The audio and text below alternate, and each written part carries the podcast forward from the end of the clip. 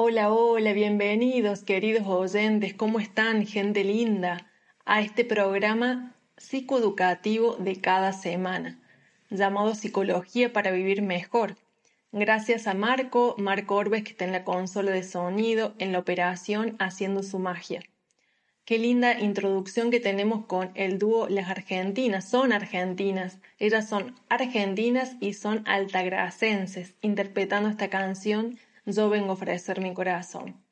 Esta canción que ya hace tres años que me acompaña y me encanta, me, encanta escuchar diferentes interpretaciones, pero cuando supe de este dúo que encima es argentino y es altagracense, dije, me tienen que prestar su interpretación así que están con nosotros cada martes. Gracias por eso. Bueno, ¿y de qué vamos a hablar hoy? Bueno, querida gente, seguimos en primavera y yo les prometí que en primavera de qué íbamos a hablar. Sí, íbamos a hablar acerca del amor, del amor. Vamos a hablar del amor y esto tan delicado que tiene que ver con la elección afectiva, ¿no? con la elección efectiva y hace poco me compartieron aportes de la doctora y psiquiatra Marian Rojas Estape. Y me encantó como ella expresa muchas cosas, una persona que sabe mucho y tiene mucha trayectoria, y me encanta todo lo que ella dijo y dije, bueno, de todo esto voy a compartir algunas cuestiones para mis oyentes, que, gente que me escucha y hay mucho, mucho para, para decir, pero bueno, voy a tomar algunos aportes de ella, ¿sí? Me encanta cómo ella va explicando que todo comienza con una chispa, ¿sí? Todo comienza con una chispa, con una química, yo le digo cosquillas en la panza. Em, me acuerdo que mi esposo casi se muere cuando le dije que yo para elegirlo iba a tener que sentir primero cosquillas en la panza. Él decía como, ¿qué es eso? Bueno, sí, pero las cosquillas en la panza son reales, ¿eh? no son inventos. En España se dice el gusanillo, sí, el gusanillo. Y bueno, eso es lo, que, lo primero que comienza, es algo que capta nuestra, nuestra atención, ¿no? Eh, algo que también ocurre en una segunda fase es poner la, la cabeza, dice ella, poner la cabeza y preguntarnos, ¿me conviene enamorarme de esta persona? Observando cuál es el lugar de convivencia que prefiere, cuál es la religión que profesa, eh, poder indagar en la persona e indagar en sus gustos, en sus intereses, antes de enamorarnos y entregarnos por completo. Mm, conoces a su familia, conoces sus gustos, pensando en los pros y en los contra, ¿sí? para luego, bueno, llegar a la tercera etapa que es donde nos enamoramos del todo. Y aquí hay que intentar que estas etapas se llevan sin apuro, pues hay diferentes velocidades entre hombres y entre las mujeres, ¿sí? Ellos deciden, les encanta sentirse necesarios. En cambio, ellas eh, necesitan sentirse amadas. Ellos necesitan un espacio privado a solas ellas necesitan poder hablar cuando se sienten mal. Entonces son necesidades muy distintas, pero pueden ser muy complementarias. Por eso es tan importante la etapa de conocerse, muy importante. La cuarta fase que podríamos decir se llama, ella lo llama la voluntad. Acá hay un deseo de amar aunque haya días malos porque amar es una decisión, como he hablado en otros programas, ¿no? Va más allá de, del chispazo o la química, eh, es una elección más que una emoción, ¿sí? Es una determinación. Y, y hay, mucho, hay mucho para hablar de esto, ¿no? Es necesario que la persona sea amable. Me encanta cómo lo dice ella. Porque ella dice que una persona amable se refiere a que no todas las personas saben amar y pueden amar.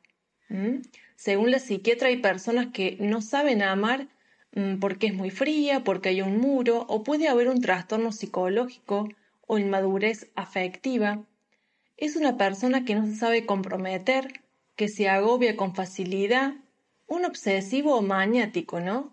Dice ella, que necesitan como pautas muy, muy, muy puntuales para facilitar, para que esta relación fluya y termina en los roces. ¿Sí? Así que no todo el mundo es amable, no todo el mundo puede amar. Así que, bueno, es interesante todo lo que estamos aprendiendo de esta psiquiatra. Me encanta el paso cuando ella dice que lo más importante es tomar la decisión de amar, ¿no? Eso me parece muy importante. Qué linda pausa musical esta canción de, de Jason Mraz, I Won't Give Up. No me rendiré. Qué hermosa canción. Bueno, estoy a full con el inglés, tratando de entender un poco los significados y les cuento que la letra de esta canción es bellísima. ¿Se las comparto? Esta canción es muy, muy, muy hermosa y eh, presten atención lo que dice la letra. Muy, muy linda. Esta canción dice, Cuando miro en tus ojos es como mirar el cielo nocturno o un precioso amanecer hay tanto que sostienen, y, justo como ellas las viejas estrellas. Veo que has llegado tan lejos para estar justo donde estás. ¿Qué edad tiene tu alma? No me daré por vencido sobre nosotros, incluso si el cielo se pone tormentoso. Te daré todo mi amor, y todavía estoy mirando hacia arriba. Y cuando necesites tu espacio para navegar un rato, estaré aquí esperando pacientemente para ver qué encuentras. Porque incluso las estrellas arden, algunos, algunas incluso caen a la tierra. Tenemos mucho que aprender. Dios sabe que merece la pena. No, no me daré por vencido. No quiero ser alguien que se larga tan fácilmente. Estoy aquí para marcar la diferencia que puedo marcar. Nuestras diferencias hacen mucho para enseñarnos cómo usar las herramientas y dones que tenemos. Sí, tenemos mucho en juego y al final todavía eres mi amigo. Al menos teníamos la intención, trabajar por nosotros. No lo rompimos, no lo quemamos. Tuvimos que aprender a doblarnos sin que el mundo se derrumba. Tuve que aprender lo que tenía y lo que no soy, y quién soy. No me daré por vencido por nosotros, sobre nosotros, incluso si el cielo se pone tormentoso, te daré todo mi amor. Todavía estoy mirando hacia arriba, todavía mirando hacia arriba. No me daré por vencido sobre nosotros, no me doy. Sabe Dios que soy suficientemente fuerte. Soy fuerte. Tenemos mucho que aprender. Estamos vivos, somos queridos. Sabe Dios que merecemos la pena. Y merecemos la pena.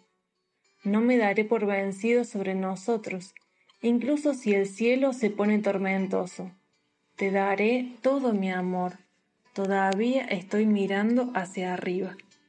Mi nombre es Alejandro Campi, tengo 50 años, soy viudo y quiero hacer mi aporte respecto a este tema tan lindo que es cómo elegir el amor. Comienzo entonces con una pregunta. ¿Qué será primero? ¿El enamoramiento? ¿Enamorarme y después, con esa persona de la cual estoy enamorado, formar una amistad? ¿O comenzar con una amistad y después, y después que venga, si surge el, el amor? Contrario a lo que, a lo que muchas personas empiezan una relación, primero por la atracción, la química, tener esa sensación de, querer compartir la vida de golpe, hoy quiero vivir con esa persona que no conozco todavía.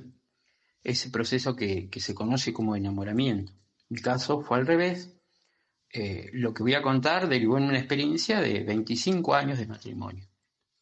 Fue primero conocernos, aceptarnos como amigos durante un un periodo de tres años. Y luego surgió esa sensación de querer comprometerse más allá de la amistad. Dijimos, epa, nos llevamos tan bien con mi amigo amiga que quiero descubrir con ella qué es el amor. Eso hizo entonces que, donde había formado una linda amistad, una amistad sincera, donde se compartían muchas cosas, desde un plano más abierto, donde ninguno de los dos eh, la careteaba, por así decirlo, lo que sentíamos fue más fácil entonces amalgamarnos. ¿Por qué creo yo? Bueno, porque los amigos se toleran más cosas, se tienen más paciencia en su relación, comparten y comprenden mucho más a la otra persona. De la otra forma de, comenzar por la química, eh, por el enamoramiento, digamos, eh, la relación creo que se parte desde, desde una atracción, pero uno está más a la defensiva, con la guardia un poco más alta, eh, se cuida más de, ser más sincero. Vemos en el otro, creo, más diferencias, tanto más que las coincidencias. Eh, nosotros con mi esposa, siendo amigos, vimos y sentimos el deseo de cruzar esa línea de amistad. No hubo necesidad entonces de, esforzar por encajar o, esperar o tolerar, porque ya estaba establecida esa amistad que hacía que nosotros compartíamos todas esas cosas eh, como tolerancia, respeto. Y creo que eso fue eh, la base de una relación duradera. Eh, obvio que en toda relación pasan cosas buenas, cosas malas, pero se hacía más fácil encontrar las coincidencias de esta forma, teniendo esa amistad sincera, con respeto mutuo. mutuo perdón.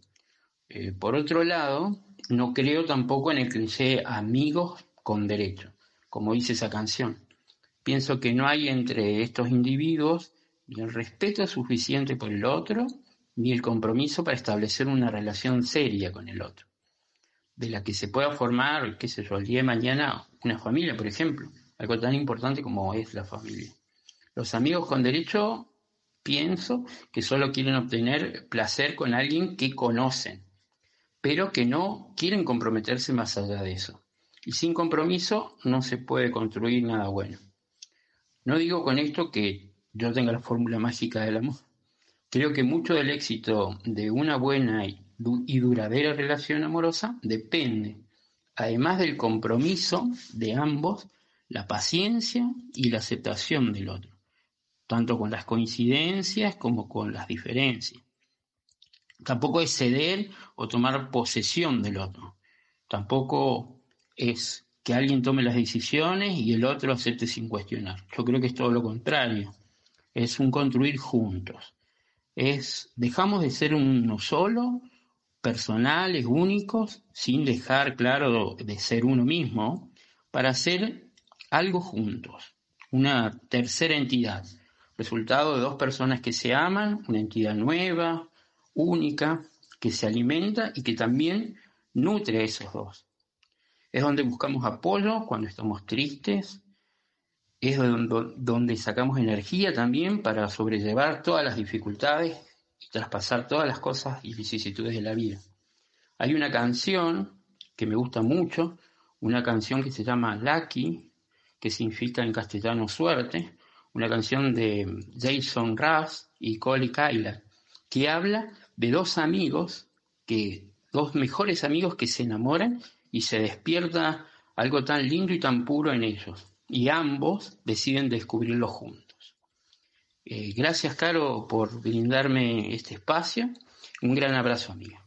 A mí me parece que para acertar en la lección afectiva es uno de los temas más importantes del amor. Dura muy poco tiempo, pueden ser de segundos a un par de años, a tres años, pero es lo más importante en una relación.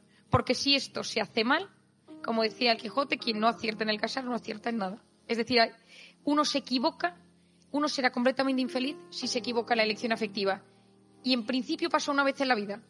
Por lo tanto, cuando una persona te dice que se ha casado cuatro veces, claramente ni siquiera con la rutina ha ido mejorando en la elección. Por lo tanto, ¿qué pasa con el, con el tema de la elección afectiva?